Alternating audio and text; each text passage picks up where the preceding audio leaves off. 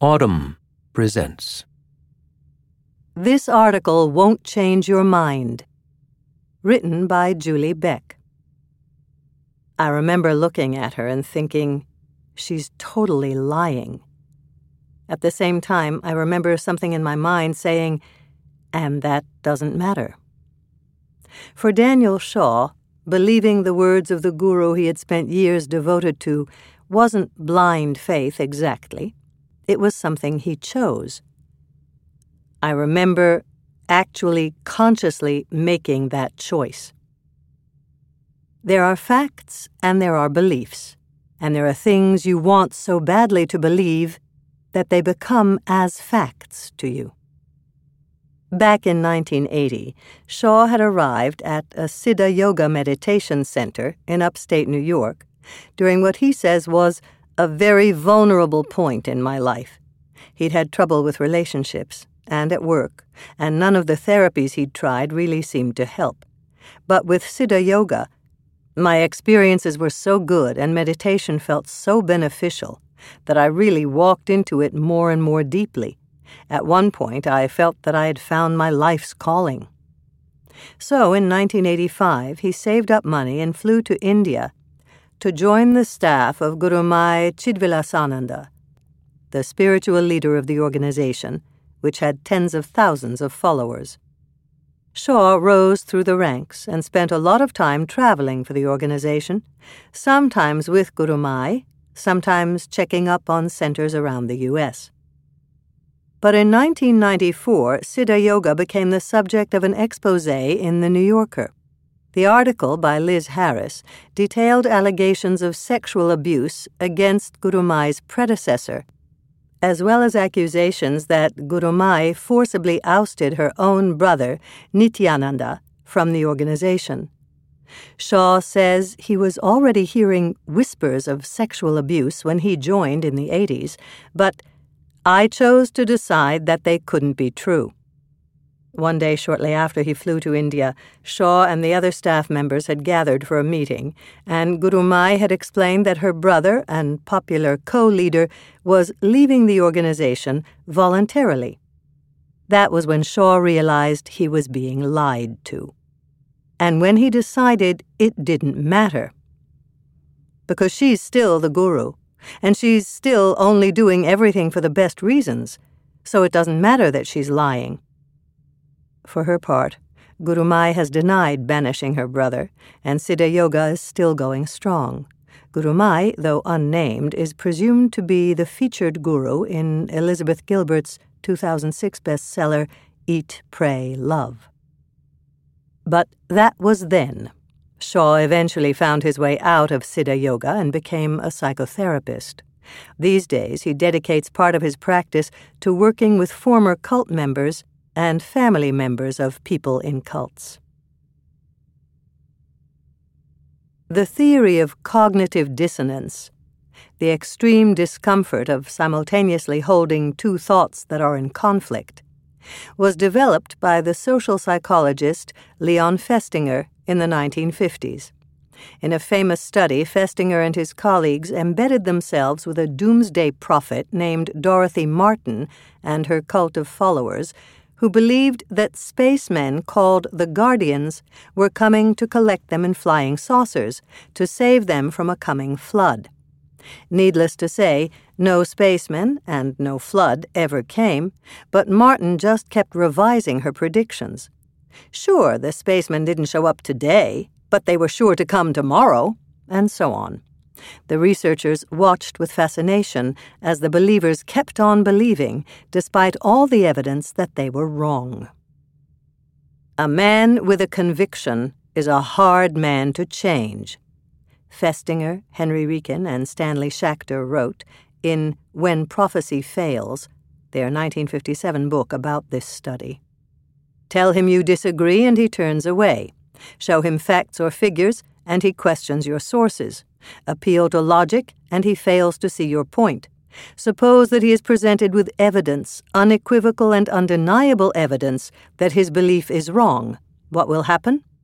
The individual will frequently emerge not only unshaken, but even more convinced of the truth of his beliefs than ever before. This doubling down in the face of conflicting evidence is a way of reducing the discomfort of dissonance and is part of a set of behaviors known in the psychology literature as motivated reasoning. Motivated reasoning is how people convince themselves or remain convinced of what they want to believe. They seek out agreeable information and learn it more easily. And they avoid, ignore, devalue, forget, or argue against information that contradicts their beliefs. It starts at the borders of attention, what people even allow to breach their bubbles. In a 1967 study, researchers had undergrads listen to some pre recorded speeches with a catch. The speeches were pretty staticky. But the participants could press a button that reduced the static for a few seconds if they wanted to get a clearer listen. Sometimes the speeches were about smoking, either linking it to cancer or disputing that link, and sometimes it was a speech attacking Christianity. Students who smoked were very eager to tune in to the speech that suggested cigarettes might not cause cancer whereas non smokers were more likely to slam on the button for the anti smoking speech. Similarly, the more frequent churchgoers were happy to let the anti Christian speech dissolve into static, while the less religious would give the button a few presses. Outside of a lab, this kind of selective exposure is even easier. You can just switch off the radio, change channels, only like the Facebook pages that give you the kind of news you prefer. You can construct a pillow fort of the information that's comfortable. Most people aren't totally ensconced in a cushiony cave, though. They build windows in the fort, they peek out from time to time, they go for long strolls out in the world. And so they will occasionally encounter information that suggests something they believe is wrong. A lot of these instances are no big deal, and people change their minds if the evidence shows they should. You thought it was supposed to be nice out today. You step out the door and it's raining. You grab an umbrella. Simple as that. But if the thing you might be wrong about is a belief that's deeply tied to your identity or worldview, the guru you've dedicated your life to is accused of some terrible things. The cigarettes you're addicted to can kill you.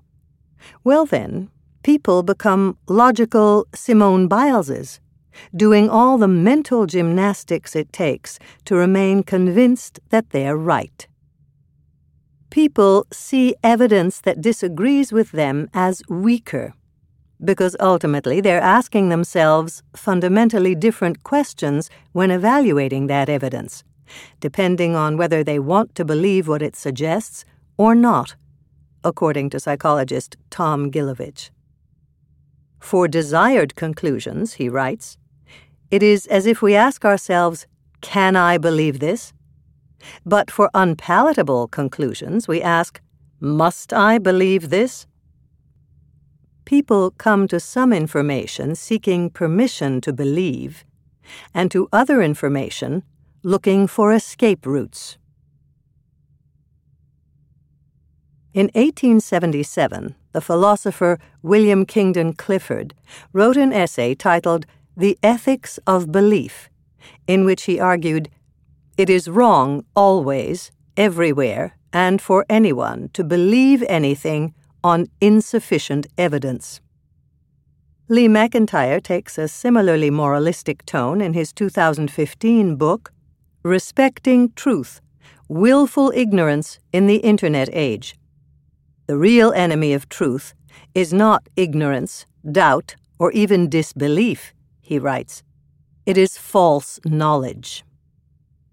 Whether it's unethical or not is kind of beside the point, because people are going to be wrong and they're going to believe things on insufficient evidence. And their understandings of the things they believe are often going to be incomplete, even if they're correct. How many people who rightly believe climate change is real could actually explain how it works? And as the philosopher and psychologist William James noted in an address rebutting Clifford's essay, religious faith is one domain that, by definition, requires a person to believe without proof. Still, all manner of falsehoods, conspiracy theories, hoaxes, propaganda, and plain old mistakes do pose a threat to truth when they spread like fungus through communities and take root in people's minds. But the inherent contradiction of false knowledge is that only those on the outside can tell that it's false. It's hard for facts to fight it, because to the person who holds it, it feels like truth. At first glance, it's hard to see why evolution would have let humans stay resistant to facts. You don't want to be a denialist and say, oh, that's not a tiger, why should I believe that's a tiger? Because you could get eaten, says McIntyre, a research fellow at the Center for Philosophy and History of Science at Boston University. But from an evolutionary perspective, there are more important things than truth. Take the same scenario McIntyre mentioned and flip it on its head. You hear a growl in the bushes that sounds remarkably tiger like. The safest thing to do is probably hightail it out of there, even if it turns out it was just your buddy messing with you. Survival is more important than truth. And of course, truth gets more complicated when it's a matter of more than just, am I about to be eaten or not? As Pascal Boyer, an anthropologist and psychologist at Washington University in St. Louis, points out in his forthcoming book, The Most Natural Thing How Evolution Explains Human Societies, the natural environment of human beings, like the sea for dolphins or the ice for polar bears, is information provided by others, without which they could not forage, hunt, choose mates, or build tools. Without communication, no survival for humans. In this environment, people with good information are valued, but expertise comes at a cost. It requires time and work. If you can get people to believe you're a good source without actually being one, you get the benefits without having to put in the work. Liars prosper, in other words, if people believe them.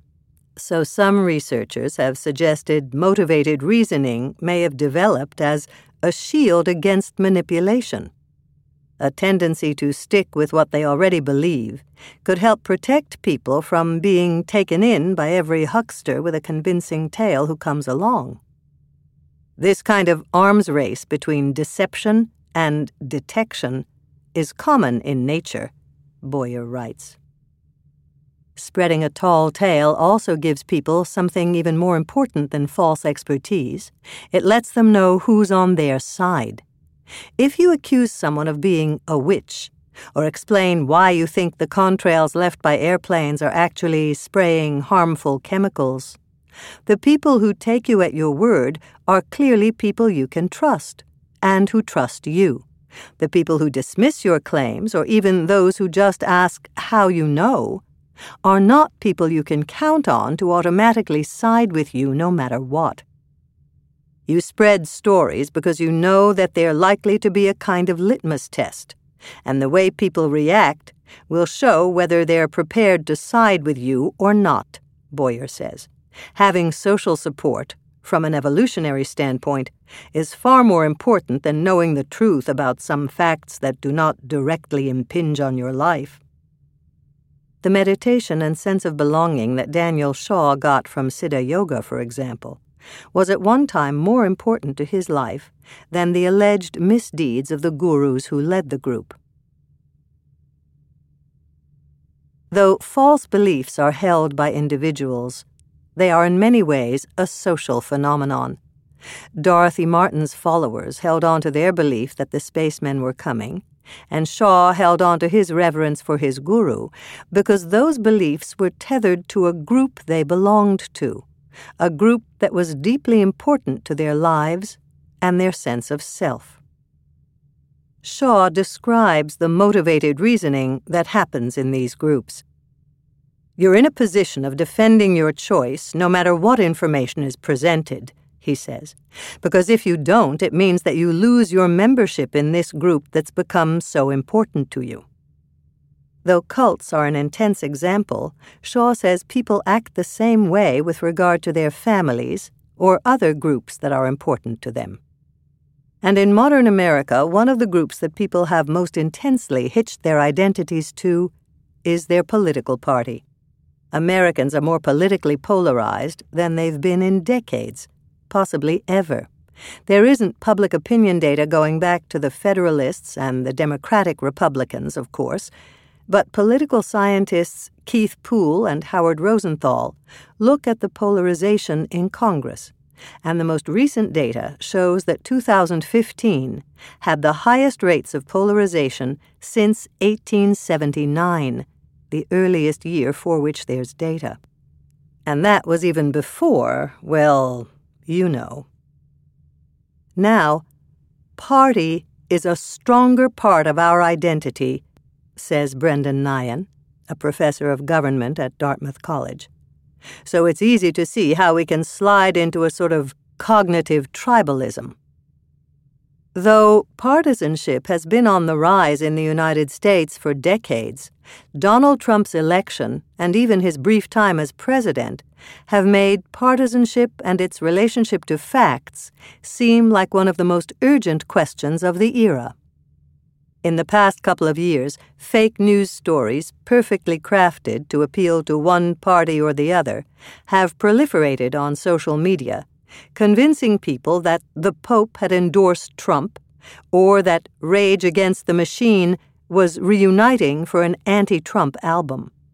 While some studies suggest that conservatives are more susceptible to fake news, one fake news creator told NPR that stories he'd written targeting liberals never gained as much traction. After the election, the tables seem to have turned. As my colleague Robinson Meyer reported, in recent months there's been an uptick in progressive fake news. Stories that claim Trump is about to be arrested or that his administration is preparing for a coup.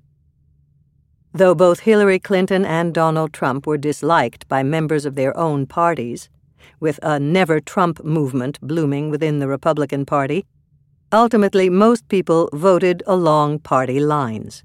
89% of Democrats voted for Clinton, and 88% of Republicans voted for Trump, according to CNN's exit polls. Carol Tavris, a social psychologist and co author of Mistakes Were Made But Not By Me, says that for never Trump Republicans, it must have been uncomfortable to them to feel they could not be wholeheartedly behind their candidate. You could hear the dissonance humming within them. We had a year of watching with interest as Republicans struggled to resolve this. Some resolved it by never Trump, but never Hillary either. Others resolved it by saying, I'm going to hold my nose and vote for him because he's going to do the things that Republicans do in office. Partisanship has been revealed as the strongest force in U.S. public life, stronger than any norms, independent of any facts. Vox's David Roberts wrote in his extensive breakdown of the factors that influenced the election. The many things that during the campaign might have seemed to render Trump unelectable boasting about sexual assault, encouraging violence at his rallies, attacking an American born judge for his Mexican heritage did not ultimately cost him the support of the majority of his party. Republican commentators and politicians even decried Trump as not a true conservative. But he was the Republican nominee and he rallied the Republican base.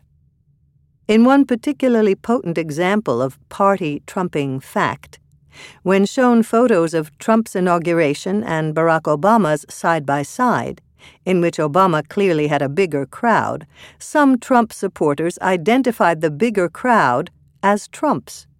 When researchers explicitly told subjects which photo was Trump's and which was Obama's, a smaller portion of Trump supporters falsely said Trump's photo had more people in it. While this may appear to be a remarkable feat of self deception, Dan Kahan thinks it's likely something else. It's not that they really believed there were more people at Trump's inauguration. but saying so was a way of showing support for Trump. People knew what was being done here, says Kahan, a professor of law and psychology at Yale University. They knew that someone was just trying to show up Trump or trying to denigrate their identity. The question behind the question was whose team are you on? In these charged situations, people often don't engage with information as information, but as a marker of identity. Information becomes tribal. In a New York Times article called The Real Story About Fake News is Partisanship, Amanda Taub writes that sharing fake news stories on social media that denigrate the candidate you oppose is a way to show public support for one's partisan team, roughly the equivalent of painting your face with team colors on game day. This sort of information tribalism isn't a consequence of people lacking intelligence or of an inability to comprehend evidence. Kahan has previously written that whether people believe in evolution or not has nothing to do with whether they understand the theory of it. Saying you don't believe in evolution is just another way of saying you're religious. Similarly, a recent Pew study found that a high level of science knowledge didn't make Republicans any more likely to say they believed in climate change, though it did for Democrats. What's more, being intelligent and informed can often make the problem worse. The higher someone's IQ, the better they are at coming up with arguments to support a position, but only a position they already agree with, as one study showed. High levels of knowledge make someone more likely to engage in motivated reasoning, perhaps because they have more to draw on when crafting a counterargument. People also learn selectively. They are better at learning facts that confirm their worldview than facts that challenge it. And media coverage makes that worse. While more news coverage of a topic seems to generally increase people's knowledge of it, one paper, Partisan Perceptual Bias and the Information Environment, showed that when the coverage has implications for a person's political party, then selective learning kicks into high gear. You can have very high levels of news coverage of a particular fact or an event, and you see little or no learning among people who are motivated to disagree with that piece of information, says Jennifer Jerit, a professor of political science at Stony Brook University and a co author of the Partisan Perception Study. Our results suggest that extraordinary levels of media coverage may be required for partisans to incorporate information that runs contrary to their political views, the study reads. For example, Democrats are overwhelmingly supportive of bills to ban the chemical BPA from household products, even though the FDA and many scientific studies have found it is safe at the low levels currently used. This reflects a chemophobia, often seen among liberals, according to Politico. Fact checking erroneous statements made by politicians or cranks may also be ineffective. Nyhan's work has shown that correcting people's misperceptions often doesn't work. And worse, sometimes it creates a backfire effect, making people endorse their misperceptions even more strongly. Sometimes during experimental studies in the lab, Jerit says, researchers have been able to fight against motivated reasoning by priming people to focus on accuracy in whatever task is at hand. But it's unclear how to translate that to the real world, where people wear information like team jerseys. Especially because a lot of false political beliefs have to do with issues that don't really affect people's day to day lives. Most people have no reason to have a position on climate change, aside from expression of their identity, Kahan says. Their personal behavior isn't going to affect the risk that they face. They don't matter enough as a voter to determine the outcome on policies or anything like this. These are just badges of membership in these groups, and that's how most people process the information. In 2016, Oxford Dictionaries chose post truth as its word of the year, defined as relating to or denoting circumstances in which objective facts are less influential in shaping public opinion than appeals to emotion and personal belief. It was a year when the winning presidential candidate lied almost constantly on the campaign trail when fake news abounded, and when people cocooned themselves thoroughly in social media spheres that only told them what they wanted to hear. After careening through a partisan hall of mirrors, the facts that came through were so twisted and warped that Democrats and Republicans alike were accused of living in a filter bubble, or an echo chamber, or even an alternate reality. Farhad Manjoo's book, True Enough learning to live in a post fact society, sounds like it could have come out yesterday, with its argument about how the media is fragmenting, how belief beats out fact, and how objective reality itself gets questioned. But it was actually published in 2008. Around the time the book came out, I was a little bit unsure how speculative and how real the idea was, says Manjoo, who is now a technology columnist for the New York Times. One of my arguments was in politics, you don't pay a penalty for lying. At the time, a lot of lies were going around about presidential candidate Barack Obama that he was a Muslim, that he wasn't born in the United States, lies that did not ultimately sink him. Here was a person who was super rational and believed in science and was the target of these factless claims, but won anyway, Manjoo says. It really seemed like that election was a vindication of fact and truth, which, in retrospect, I think it was just not. There was plenty of post truth to go around during the Obama administration, whether it was the birther rumors, famously perpetuated by the current president, that just wouldn't die, or the debate over the non existent death panels in the Affordable Care Act. I started to get a sense that my idea was probably realer than I thought, Manjoo says. And then you had the 2016 election, which confirmed every worst fear of mine.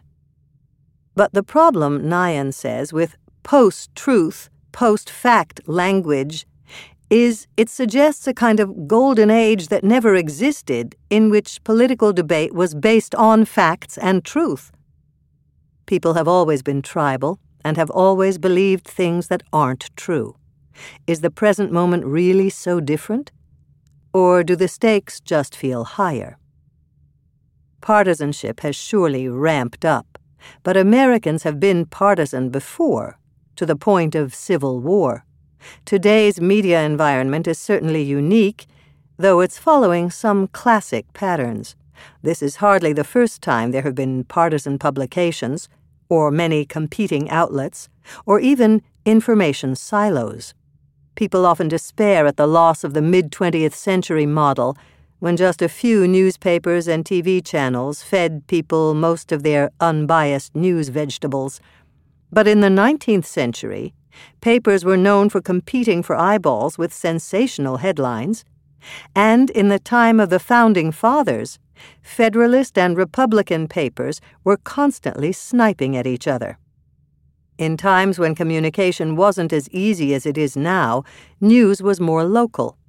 You could say people were in geographical information silos. The mid 20th century mainstream media was an anomaly. The situation now is in some ways a return to the bad old days of bias and silos and competition. But it's like a supercharged return, Manjoo says. It's not just that I'm reading news that confirms my beliefs, but I'm sharing it and friending other people, and that affects their media. I think it's less important what a news story says than what your friend says about the news story. These silos are also no longer geographical, but ideological, and thus less diverse. A recent study in the Proceedings of the National Academy of Sciences that analyzed 376 million Facebook users' interactions with 900 news outlets reports that selective exposure drives news consumption. Not everyone, however, agrees that the silos exist. Kahan says he's not convinced. I think that people have a preference for the sources that support their position. That doesn't mean that they're never encountering what the other side is saying. They're just dismissing it when they do. The sheer scale of the Internet allows you to find evidence, if sometimes dubious evidence, for any claim you want to believe, and counter evidence against any claim you don't want to have to believe. And because humans didn't evolve to operate in such a large sea of people and information, Boyer says people can be fooled into thinking some ideas are more widespread than they really are. When I was doing fieldwork in small villages in Africa, I've seen examples of people who have a strange belief, he says. For example, they think that if they recite an incantation, they can make a small object disappear. Now, most people around them just laugh and tell them that's stupid, and that's it. And the belief kind of disappears. But as a community gets larger, the likelier it is that a person can find someone else who shares their strange belief. And if the community is everyone in the world with an internet connection who speaks your language, well, if you encounter 10 people who seem to have roughly the same idea, then it fools your system into thinking that it must be a probable idea because lots of people agree with it, Boyer says. One thing you assume, unconsciously, is that these 10 people came to the same belief independently. You don't think that nine of these are just repeating something that the 10th one said. Part of the problem is that society has advanced to the point that believing what's true often means accepting things you don't have any first hand experience of and that you may not completely understand. Sometimes it means disbelieving your own senses. Earth doesn't feel like it's moving, after all, and you can't see climate change out your window. In areas where you lack expertise, you have to rely on trust. Even Clifford acknowledges this it's acceptable, he says, to believe what someone else tells you when there is reasonable ground for supposing that he knows the matter of which he speaks. The problem is that who and what people trust to give them reliable information is also tribal. Deferring to experts might seem like a good start, but Kahan has found that people see experts who agree with them as more legitimate than experts who don't. In the United States, people are less generally trusting of each other than they used to be. Since 1972, the General Social Survey has asked respondents Generally speaking, would you say that most people can be trusted, or that you can't be too careful in dealing with people? As of 2014, the most recent data, the number of people saying most others can be trusted was at a historic low. On the other hand, there's particularized trust, specifically the trust you have for people in your groups. Particularized trust destroys generalized trust, Manjoo wrote in his book. The more that people trust those who are like themselves, the more they trust people in their own town, say, the more they distrust strangers. This fuels tribalism. Particularized trusters are likely to join groups composed of people like themselves, and to shy away from activities that involve people they don't see as part of their moral community. Writes Eric Uslaner, a professor of government and politics at the University of Maryland, College Park. So, people high on the particularized trust scale would be more likely to believe information that comes from others in their groups. And if those groups are ideological, the people sharing that information probably already agree with them. And so it spirals.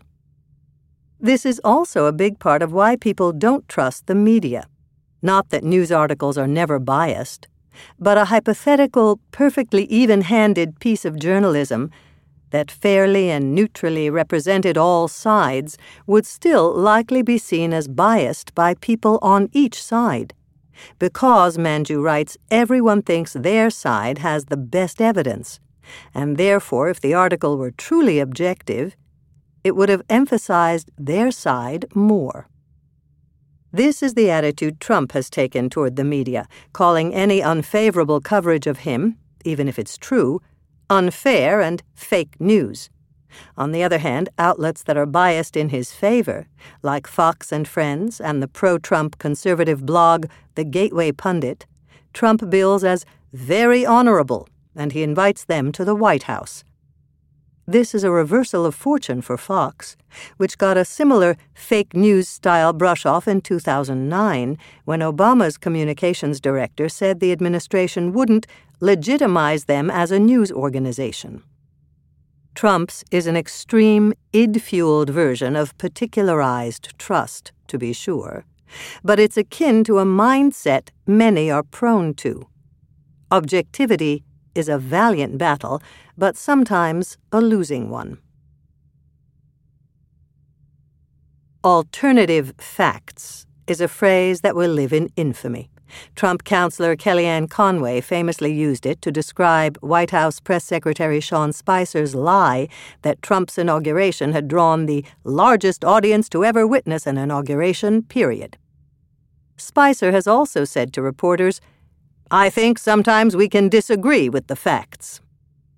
These are some of the more explicit statements from an administration that shows, in ways subtle and not at all subtle, that it often does not, as McIntyre would put it, respect the truth.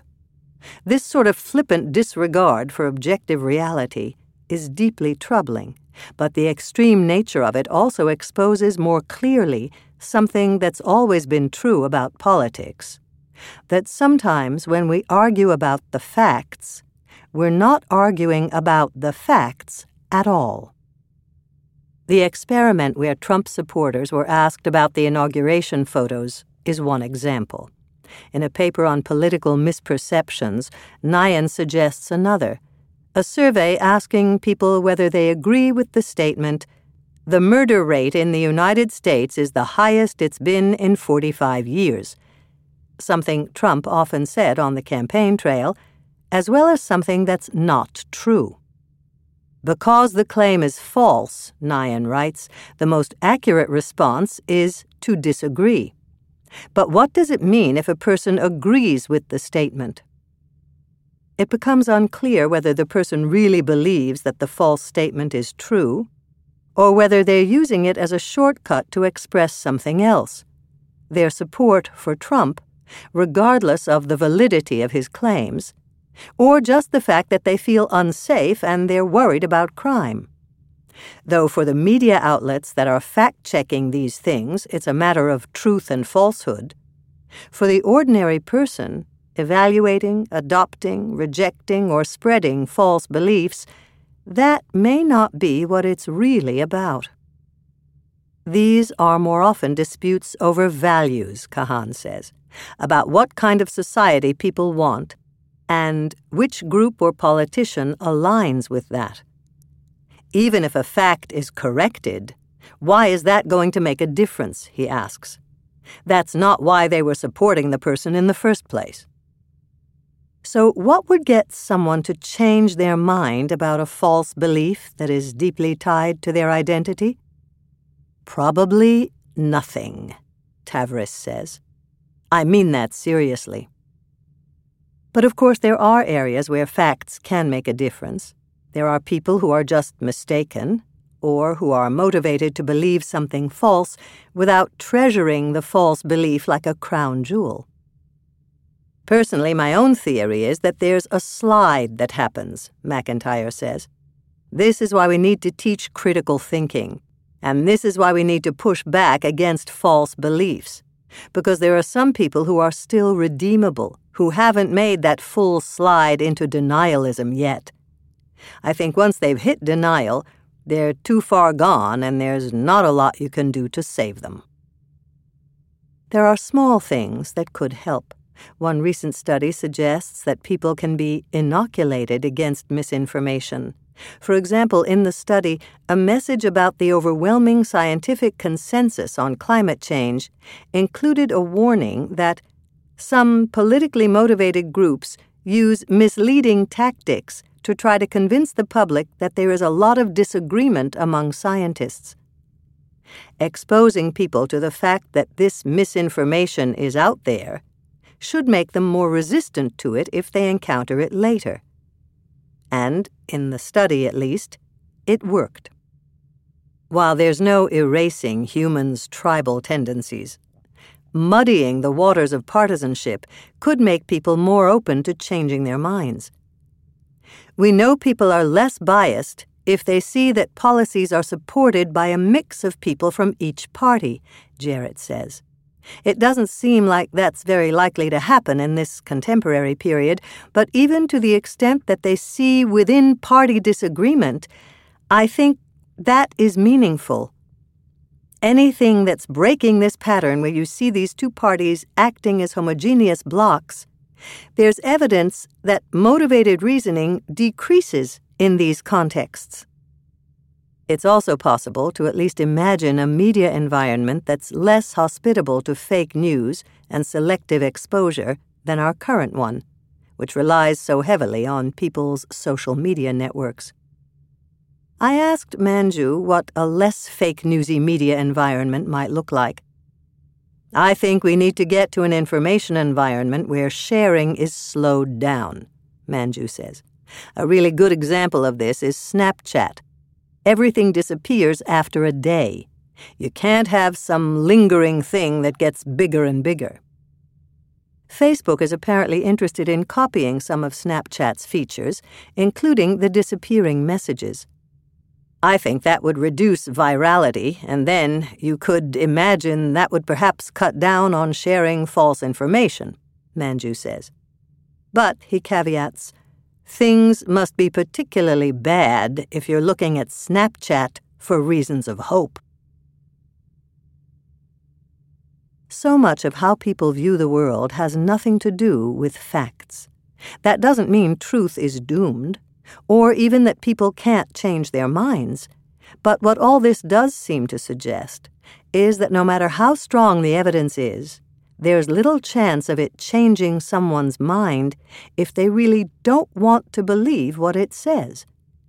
They have to change their own. As previously noted, Daniel Shaw ultimately left Siddha Yoga, but it took a long time. Before that New Yorker article came out, he says, I started to learn about what was going to be in that article, and the minute I heard it is the minute I left that group because immediately it all clicked together. But it had taken at least five years of this growing unease and doubt, which I didn't want to know about or face. It seems like if people are going to be open minded, it's more likely to happen in group interactions.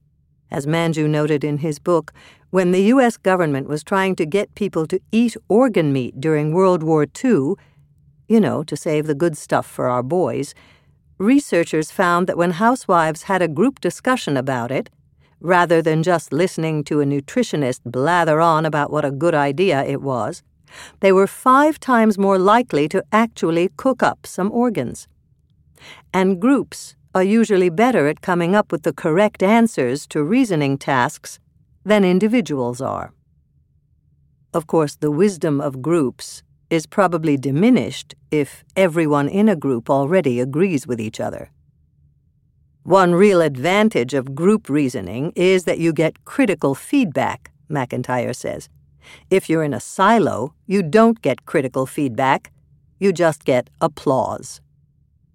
But if the changes are going to happen at all, it'll have to be on a person to person level, Shaw says.